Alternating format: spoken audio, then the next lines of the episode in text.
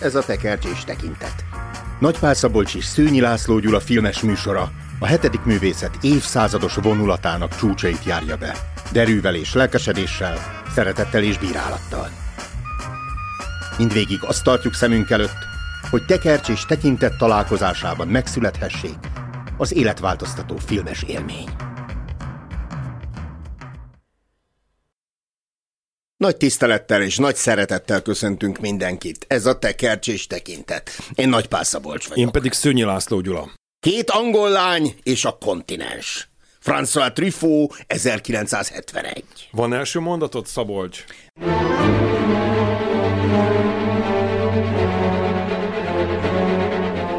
Nem szerelmi történet.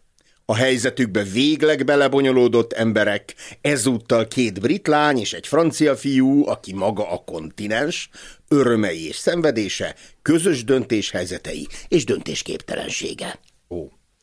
A brit lány, miután egy renyhe akaratú francia fiúhoz akarta hozzáadni imádott hugát, és ezek egymásba szeretnek, de mégis kudarcot vallanak, és ha már az évek jönnek-mennek, kezébe veszi az ügyet, utána megy a fiúnak egészen Párizsig, még a szeretője is lesz, de mi történik, ha mindezt a huga megtudja? De bélműködés szokott renyhe lenni az embernek, nem? Döntés. döntés Beszéljünk a srácról. Egyébként van egy ilyen meghatározás is, hogy főhősünk uh-huh. Claude.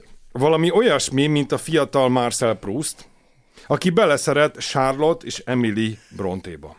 De nem a féltestvérükbe voltak szerelmesek ezek a Bronti lányok? Az most megint más kérdés. Ha már Bronti belecsaptál a közepébe, és akkor loasztás, loasztás, loasztás, a, ugye két lány van és egy fiú a történetben, az egyik lány meghal, és a, az ő utolsó szavai, ha most orvosért küldesz, szívesen látnám, ezek Emily Bronti utolsó szavai.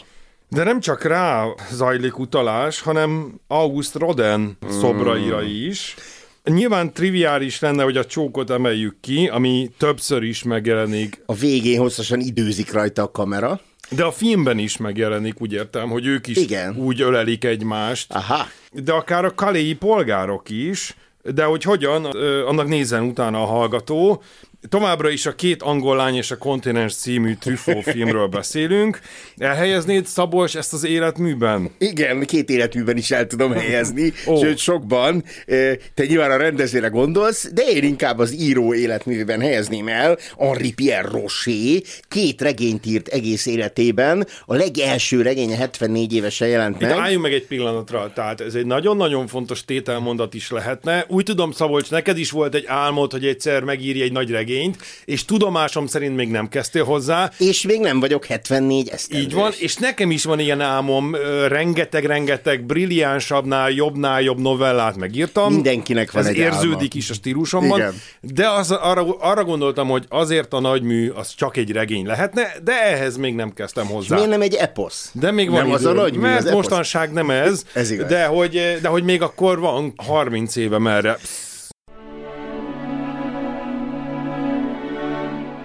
Képzeld el, François Truffaut, aki igen fiatalon halt meg, ő úgy tervezte, hogy 30 filmet fog rendezni egész életében, és utána regényírásba fog. 25 filmig jutott. És ez a 12. alkotása, Hmm. de egyben az utolsó is, ugyanis halála előtt újra vágatta. Igen, mert a piszok producerek 20 percet levágtak a filmből, és a film iszonyú bukás volt a hazájában, és úgy gondolta Truffaut, hogy ennek részben az az oka, hogy 20 olyan percet kivágtak, amely még elmélyíti a szereplőknek a jellemét és a bonyodalmait, és a halála el- előtti utolsó gesztussal így, hogy mondod, visszarakta a 20 percet, és te vajon ezt a változatot nézted a 132 Én, a 100, perceset? én 130 perceset néztem. Ú, hát hol az a két perc? Azt akkor nem tudom. Pedig kétfajta változat is eljutott hozzám. Én egy kérdéssel folytatnám, hogy Szabi, ó, mond, te kit választanál?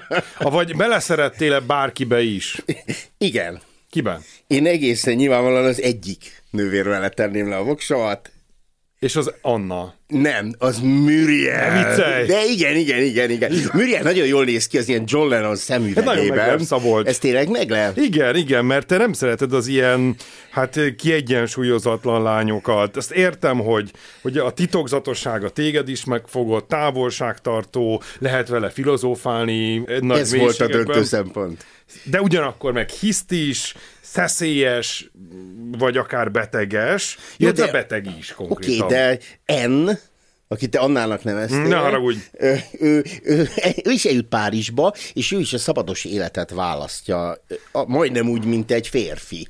És e- ez a vonala, ez már nem volt nekem Neked annyira nem ez tetszett kísérletezés. Jó, de szerintem ő tudna hűséges lenni, sokkal racionálisabb, vagy legalábbis kiegyensúlyozottabb, de megvan benne a játékosság is. Sosem derül ki, hogy mennyire tudna hűséges lenni, hiszen, ahogy az előbb említettük, ő meghal a filmben. Igen. Ami nagyon érdekes lohasztás. borulás, lohasztás, lohasztás, lohasztás. Most beharangozom a, a szerelem matematikai törvényeit, No. de most Én még nem mondom majd, el én őket. is mesélek majd törvényeket neked. Matematikai, illetve részben mértani, geometriai, számtani és mértani, itt, tehát ha meghal az egyikőjük, akkor így megborul ez a háromszög, ezt mi is érezzük. Mindenképpen elmondanám, hogy egy nagyon szép, fordulatos filmmel van dolgunk. A megítélése, hogy mi ezt szeretjük vagy nem szeretjük, négy dologtól függ. Egy, szeretjük-e Truffaut, illetve a francia új hullámot.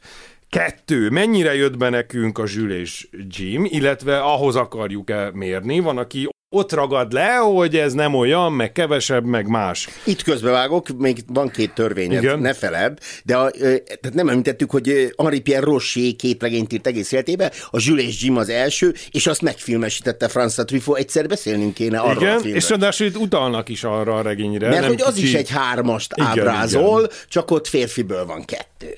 Hát jó. További Három, angolok vagyunk, vagy franciák, tehát, hogy ö, nyilván akkor valami pluszt is keresünk még Vagy ebben. magyarok. Vagy magyarok. És négy, hogy mi hajdanán milyen szerelmesek voltunk. Szabolcs, te milyen szerelmes voltál ennyi idősen? Mennyi idősen?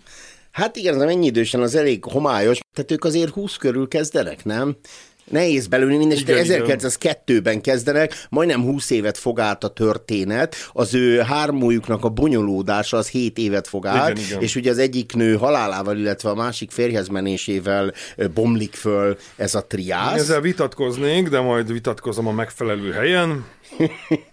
Én nem a szerelem szót használnám, ha van a ö, kedvesünknek lánytestvére, akkor ahhoz sokszor egy sajátos viszony fűz bennünket. Ezt nem mindig a szerelemmel írnám le, de minden esetre a, bar- a barátság az sok esetben kialakul ö, a lánytestvér felé is.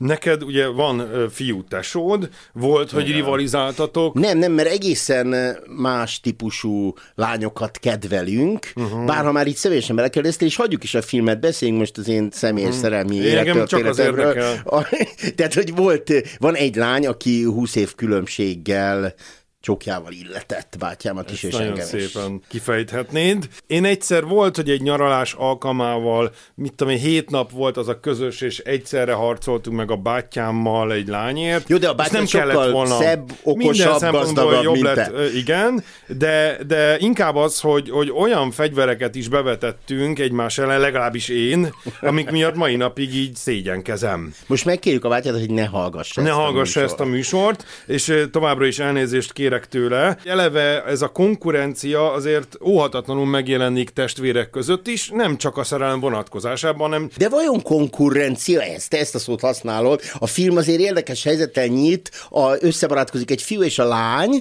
és a lány az nem meghódítani akarja ezt a fiút, hanem bevonzani a családi körbe, és egyfajta házasság közvetítőként a tesókáját ajánlgatja a milyen férfinak. önzetlen. Mielőtt még a figurákat kifejtenénk, itt a címmel kapcsolatosan olvastam egy ilyen értelmezést, hogy a kontinens, már te is utaltál erre, Franciaországra utal egyrészt, Egyrészt. Tehát a két még- lánya Nagy-Britanniára, a kontinens Franciaországra, de hogy ez a kontinens szóban benne van egy másik szónak is a gyöke. A kontinencia.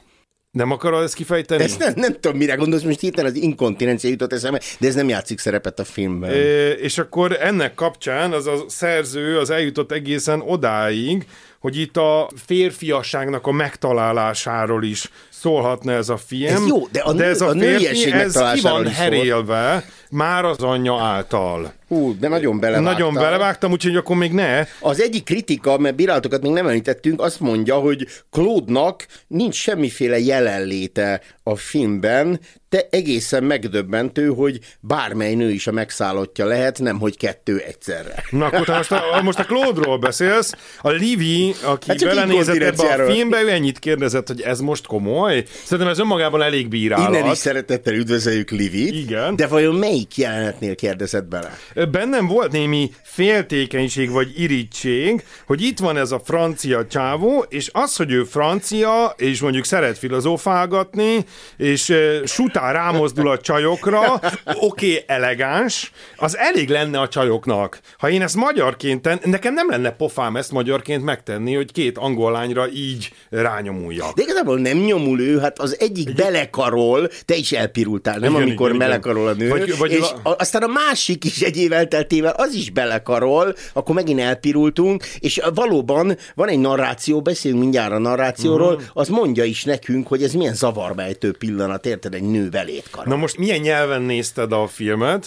Hát ez nagy döntés volt, hogy és meg német nyelven, ugye az osztrák szereplő miatt, a Zsülé Zsimán, na nem, eh, magyarul néztem, és Megmondom, vannak miért. benne angol mondatok. És van, amikor nem fordítják le, vagy nem feliratozzák. Hát biztos olyan csúnyát mondanak. És ö, én tényleg kétszer megnéztem, mert sok idő maradt rá, és az eredeti, tehát a magyar narrátor Kulka János mm. nagyon kellemes, jól illeszkedik a film milliójéhez, emelik ki többen, ám ez túl jó. Nem jó a, a Kulkának a hangja, mert hogy a Trüffo hangja az eredetiben nagyon-nagyon ilyen vékonyka és idegesítő. Cincogós. Már, hát már-már távolítja az nézőt ettől az egésztől, és ez akkor, fontos. akkor belét kötök, te tessék, versenyünk a filmemzésért, mint két férfi egy nőért, több narrátor van. Tehát nem csak az a narrátor van, aki a rengény hangon beszél, uh-huh. gyanítható, hogy az Claude öregkorában, ugye most visszautalva Henri Pierre Rocher a regényszerzőre, de van, amikor az egyik nő hangját, és van, amikor a másik Ezt ügyesen megoldják, hallja. ugye a napló részletekkel, Meg a levelek, igen.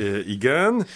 De hogy van, ahol a színészt kárhoztatják, hogy rendkívül passzív figura, már mi- mint színész is Leno, és gyakorlatilag lehet, hogy nem értenénk semmit, hogyha ez a hang, ez nem mondaná el, hogy most kb. ő ezt érzi, meg azt érzi. Azért gyanítjuk, hogy Jean-Pierre Léo, aki más filmekben is a eh, kiábrázolása a rendezőnek, tehát még legalább mm. négy másik filmjével szerepelt egy sorozatban. Hát ő Őt nem- erre kérte a hát- rendező, hát- hogy legyen Hát, hogy eleve ő Trüfónak egyrészt az alter egója, kinézetre is, másrészt meg ő neveli fel, vagy gyakorlatilag az első filmében, a 400 csapásban még kamaszként látjuk őt. De jön a 401 csapás, 402 igen, igen, csapás. igen. és- Vannak egyébként más hasonlóságok is, például Truffaut is filmkritikusként kezdte a pályáját. Itt a főszereplő ugye műkritikus. Ő a francia film sírásója, így hívták akkor, mert iszonyú kegyetlen filmkritikákat írt, amelyek egyszer és mindenkor elintéztek szerzőket. Ö, és akkor itt nagy viták vannak a kommentelők között, hogy ez a Claude, ez egy jó indulatú gazember, vagy egy szerencsétlen karakter, aki sodródik a világban, de abban úgy egyetértenek, hogy semmi férfia sincs benne. Sodródni kell. Még a narrációhoz mondanám, hogy hát ugye a Truffaut sem kimélte más filmek szerzőit, ezért a kommentek sem igen kimélik őt. Egyébként 1958-ban ő volt az egyetlen, akit a francia kritikusok közül nem hívtak el a Cannes Filmfesztiválra. A narrációra mondják, hogy túl részletesen beszél olyan érzésekről, amelyeket már amúgy is tudunk. Nehézkes és tolakodó. Jó, kicsit olyan, mint egy középiskolás napló. És igazából én megvédeném, Én is védeném. Em, Szerintem tehát- zseniális, ettől nagy film a narrációtól. Ezt is el tudnám akár fog. Én is nagy naplóíró voltam, Mm, meg nagy levelező, és mondhatjuk, hogy milyen, bocsánat, nyomi vagy szerencsétlen ez a Claude, akkor kérdezek, Szabi, te ha Igen. visszagondolsz a 16-20 éves Ú, kori de Nagypál Szabolcsra, akkor egy nyomi Nagypál Szabolcsra gondolsz is. vissza, vagy büszkeségtől te, vagy inkább egy szánakozás? Bevallom őszintén. Ez egy átmeneti idő, igen, és az ember szánalmasnak érzi magát, azért így visszagondolva. Az ez útkeresést volt. azért. Abszolút. Én, én abszolút így emlékszem vissza. Hát meg a nők ilyen rejtélyes lények, egyébként már igazok, tehát ez Igen, nem igen. múlik el. És meg kell találni, hogy hogyan viszonyul hozzájuk az ember. És igen, na most ez nem egyszerű, és tehát én szerintem ő semmivel sem rosszabb figura, mint amilyen én voltam, vagy ahogyan én emlékszem az ekkori útkereső önmagamra, bölcsész, tarisznyámmal, meg, a, meg ahogy filozófálgattam. És akkor így fölmerül a kérdés, hogy melyik a rosszabb, amikor az ember sikertelen nyomi, balfék, vagy az, amikor sikeres nyomi vagy, tehát, hogy siker, abszolút ö, aratod a sikereket, de nem tudsz dönteni, hajszolod a szerelmet, átgázolsz mások életén, vágyain, mert az is nyomiság. Ez nem csak a férfinak a felnővés története, hanem a két nőnek is a felnővés története, és Klódnál szakaszokat figyelünk meg. A középső szakaszban ő igen-igen sikeres lesz a nőknél, és ez a legvisszataszítóbb szakasz, legalábbis Fú. kívülről. Tehát eh, nem csak, hogy ilyen erkölcstelen vagy keresztény szempontból, hanem bármilyen szempontból is ő teljesen érzéketlen. Tehát a nőknek a terveit, érzéseit, azt, azt, azt figyelmen kívül hagyja. Talán ez a két lánya kivétel, de hát azért őket sem kíméli. Persze van olyan értelmezés, hogy a lányok azok manipulálják őt. Már utaltam arra, hogy az, egyik testvér azt akar, hogy a másik uh-huh. testvért elvegye a Claude, de egyébként is így ide-oda dobálják, de aztán meg visszahúzzák, zsarolgatják, tehát ő, ő eléggé ki van szolgáltatva a két nőnek, akik szintén nem nagyon tudnak dönteni. Na, vitatkoznék veled. Na, gyere, Én szerintem gyere. az, A boxkesztyű ki rajtunk az, van. aki, igen, fönt van, ki az, aki a legkevésbé nő föl? Szerintem Claude. Szerintem a végén is ugyanaz a balfék, ahogy ott az autó tükrében nézegeti önmagát. A két lánynál viszont a két lánynál viszont elképesztő változást látunk. Nézzük Ent, vagy Annát, felnő, egyre többet tud, mer, eleve Tesz. egy rendkívül, mer, tesz, megérik, aztán megromlik és meghal. A halálával az ő sorsa a bukás, vagy ez egy korabeli, normális lezárása a történetnek, hogy Hát hát, valakinek korá- meg is kell halnia. Jó, de ő is olyan furcsa, tehát a, van egy Gyurka nevű szerető, ez nyilvánvalóan egy magyar név, Igen. bár a filmben szlávként Igen. van ábrázolva. Franciaországból nézve. ő vele elutazik Perzsiába, de valamilyen nyitott kapcsolatba egyeznek meg, tehát már maga az a setting is, is elég furcsa. Aztán lesz egy másik vőlegénye, Nikolász, aki ott van a halálos ágyán is, ágya mellett is. Szerintem nem, a, a Gyurka látogatja meg, csak mesél valami Nikoláról a, a hugának, Jó, vagy ezt, nővérének. ezt elfogadom, de akkor ez, ja igen, mert három Értem. férfi volt az Igen, életében, azt igen. mondja. Ami ma már nem is számít ö, olyan soknak. Jó, de A- szerintem ez három, átlag- én azért úgy értelmeztem, hogy ez három komoly férfi. Vagy három és bevallott férfi. 211 darab kevésbé komoly. Ö, jó. És akkor itt van Muriel, itt a kritikaként megjelenik a filmmel szemben, hogy melodramatikus. Igen, az mit is jelent? Az az Hát érzelmeket feldolgozó, érzelgős, ö, de dráma. ugyanakkor, meg ha megpróbálunk egy pici empátiával megérteni ennek a Murielnek a sorsát, Ne, hát Claude se volt empatikus, mi se legyünk. mi se legyünk, tehát ott él egy, fa, egy velszi falucskában, puritán körülmények Akkor mégsem angol lányok, Igen, lányok. jogos. Nem ismer igazából semmi normális férfit, megjelenik ez a francia srác, és gyakorlatilag őt Hát nem csak a csávó kosarazza ki, de a nővére is becsapja. Én is szerintem így, így ledölnék a lábamról, és olykor-olykor elájulnék, amikor szakítanak. Velem, meg rájövök, hogy a nagy szerelem az nem tud létrejönni, Ez és a- nem lesz belőle semmi, és a nővérem összejött a szerelmemmel,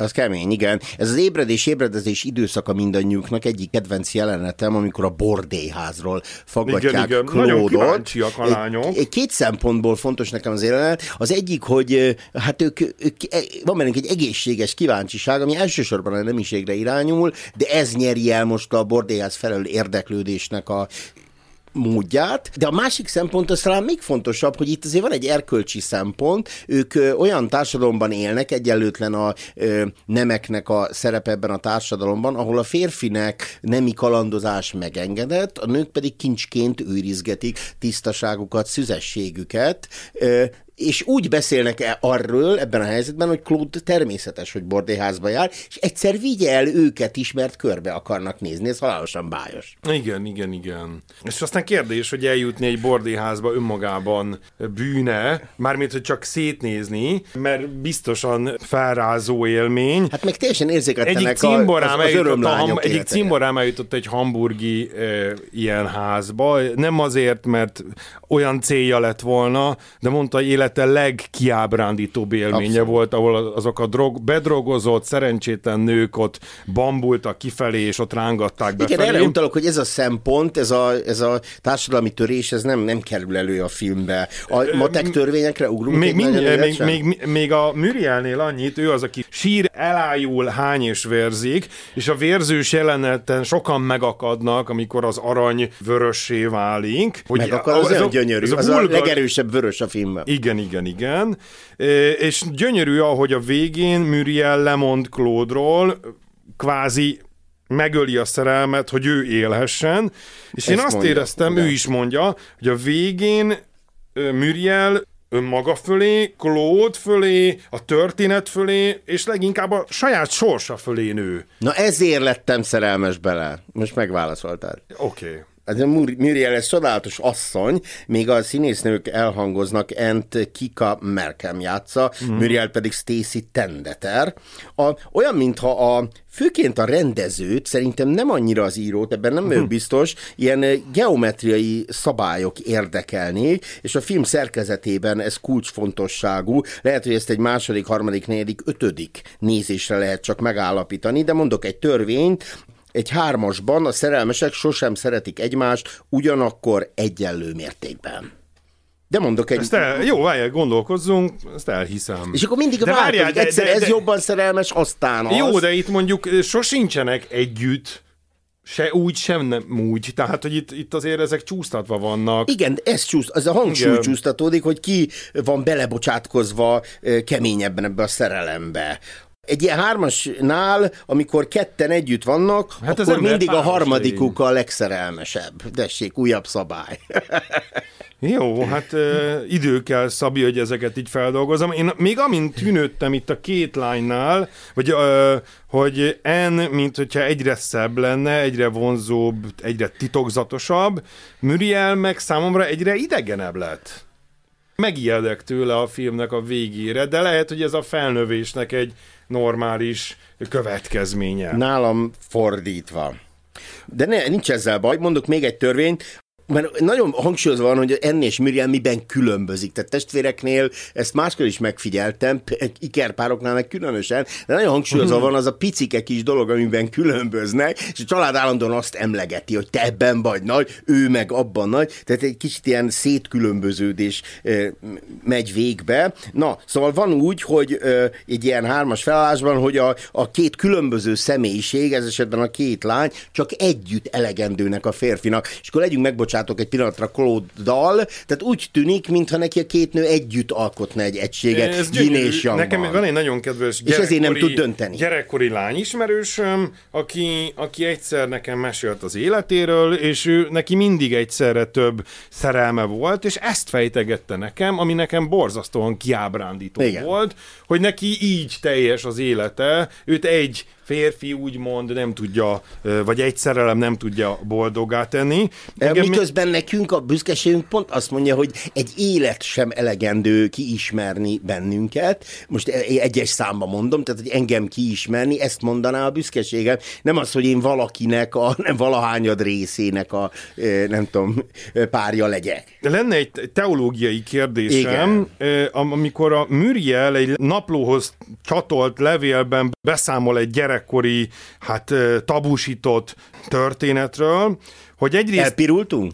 Igen, egyébként. Bűne, amit elkövetett, most nem kell belemenni, hogy mit követett el. Nyilván a mai liberális fogyasztói nézők azt mondják, hogy nem az, és ő csak a bűntudat kínozza, de hogy azért igenis vannak gyerekkorunkban olyan bűnök, amiket azért így megbánunk, tehát mit tudom én, én tíz évesen világá kürtöltem Patrik osztálytársam titkait, bátyám egyik osztálytársa leégette a nyaralójukat, ha ezután bűntudatunk lett volna, akkor ez jogos, nem? Ha, ha a szülők eddig nem sejtették, most az adásukból kiderülhet számukra. Egyrészt nincs, nincs beszámítható életkorban, most a bűnön lovagolsz, a, az, ez az alkotás, a, ami, ami előttünk áll, ez inkább a következményekkel foglalkozik, tehát nem a bűn tudatmarcangolja a gyerekkori emléke miatt, uh-huh. hanem olyan következményei támadnak, amivel ő éveken át küzd. Aha. És akkor ezt mondhatjuk, tehát hogy a bűnök sokszor nem önmagában most a rossz, bűnök, most nem a rossz hanem a szokás, most nyilván nem a rossz szokásra gondoltam, hogy az bűn,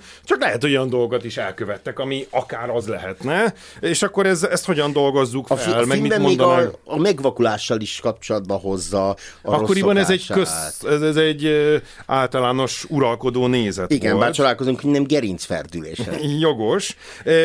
Te is szeretnél itt egy tételt mondani a szerelemmel kapcsolatosan, el ne felejtsük ha már. Ha egyikőjük kiesik a hármasból, mondjuk meghal, akkor csak egy gyermek állíthatja helyre a hármast. Hmm. És valóban állapotosnak mondja magát Muriel a szüzességének az elvesztése után, mert hogy Claude mind a két lánynak elveszi a szüzességét néhány év különbséggel, aztán kiderül, hogy ez egy, egy, ez egy hamis állapotosság csak. Aha. Ami nekem eszembe jutott, a, a szerelem fogai dilemmája. Mm. Ugye mire az alaptétel, hogy van két bűnelkövetők, külön cellába rakják őket, és ha azt szerint kapják az ítéletet, hogy melyikük val, és melyik nem val, és itt is a szerelem is olyan, hogy nagyon sokszor külön vannak, külön cellában vannak a, a felek, és akkor azt szerint bűnhődünk, vagy hogy ki mit val, mit, nem csak, hogy én mit vallok, hanem közben a másik, és itt ezen gondolkodtam, hogy egy, az én önző énemnek most az volna a leggyönyörtelibb, ha kettőnk közül csak te volnál belém szerelmes, te oda adnád nekem magad, semmiért egészen, viszont számodra ez volna a legfájóbb.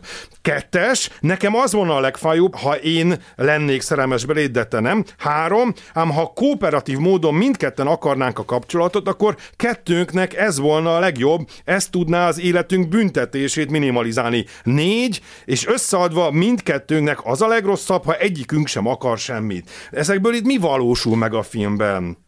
olyan, mintha egy egyoldalúság lenne, mintha sok elárulnák egymást. Van még egy hármas, amit nem említettünk, az pedig François Truffaut eh, egy testvérpárba volt szerelmes, Catherine Dönövbe, és féltestvérébe François Dorleákba.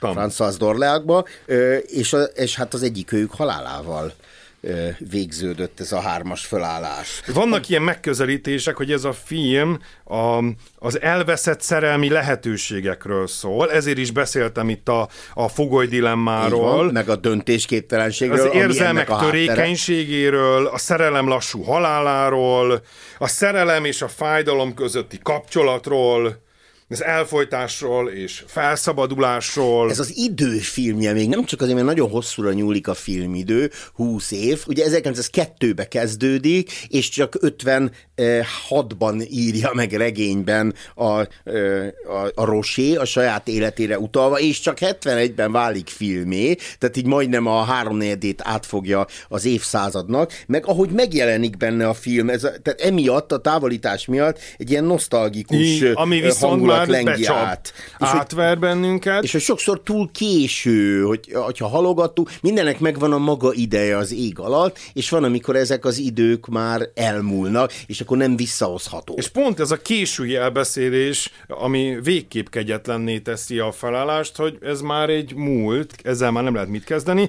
A, amit itt mondtál, ez bennem úgy fogalmazódott meg, hogy a szerelem az egyik legpontosabb tükre az idő múlásának. Van eleje, közepe, vége, változik, formálódik, formál, a szerelem önmagát is, meg bennünket is, érzések, történetek, emberek születnek, fejlődnek és pusztulnak. Van, aki szerint az utolsó jelenet, ami 15 évvel később történik, az adja meg az érzelmi súlyát uh-huh. az mhm. egész filmnek. Én ezt azért nem éreztem, vagy ennyire nem éreztem katartikusnak ezt a jelenetet. Ugye belenéz a tükörbe, a kocsi tükrébe, és azt mondja, hogy milyen öregnek nézek ki. Gondolom, te is fölálltál a film megnézése után, és fürdőszoba tükörbe megnézted magad. Én minden esetre azt állapítottam meg, hogy még mindig milyen fiatal vagyok. Na jó, de ha belegondolunk, ez egy nagyon kemény fölismerés. Nem tudom, a hallgatóink hogy vannak ezzel, érezték-e már ezt, mert egyik jó, jó érzés, amikor azt mondjuk, hogy jaj, de szépen felnőttünk, de amikor belenézek a tükörbe, és hoppá, valami megváltozott, azért az egy nagyon-nagyon szomorú állapot. És akkor ehhez egy szép gondolatot fűzhetnénk a filmből. A boldogságot csak akkor fogjuk fel, ha már elment. Hmm. Két angol lány és a kontinens. François Truffaut 1971-es filmje. Ez volt a tekács és tekintet. Én Nagy Pák Lód Szabolcs vagyok. Én pedig Szőnyi François Gyula.